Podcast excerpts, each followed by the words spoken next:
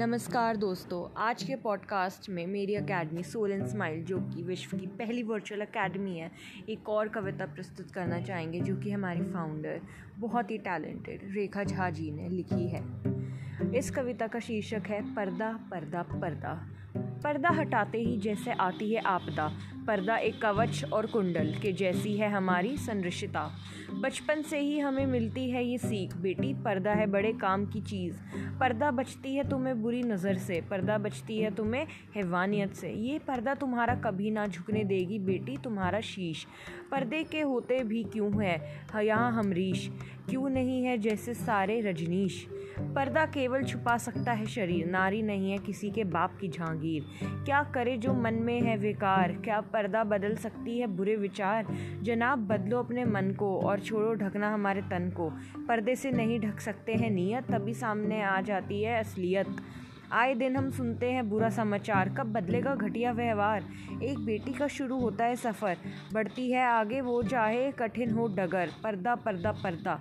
यही शब्द उसको सुनाई ही पड़ता, जो तरक्की से उसको अलग करता, बड़ी जद्दोजहद से गुर कुछ बन जाती। अब ब्याह की उम्र है, आ जाती, पर्दा पर्दा पर्दा, आ जाता है, फिर एक बार सिमट जाता है बस रहकर, वो बेचारी अपने घर बार।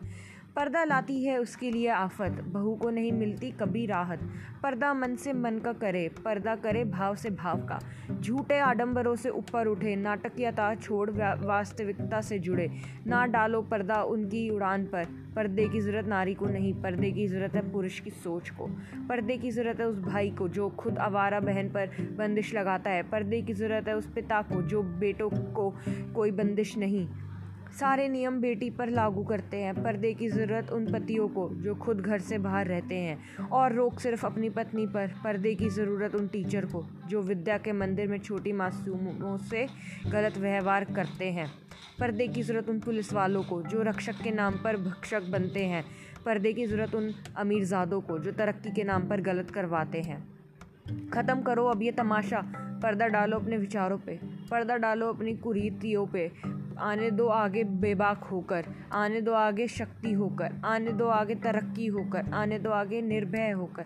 मत डालो अब पर्दा किसी लड़की पर। पर्दा हटाकर देखो अब होगी फिर नई भोर, जहाँ प्रकाश होगा चारों ओर।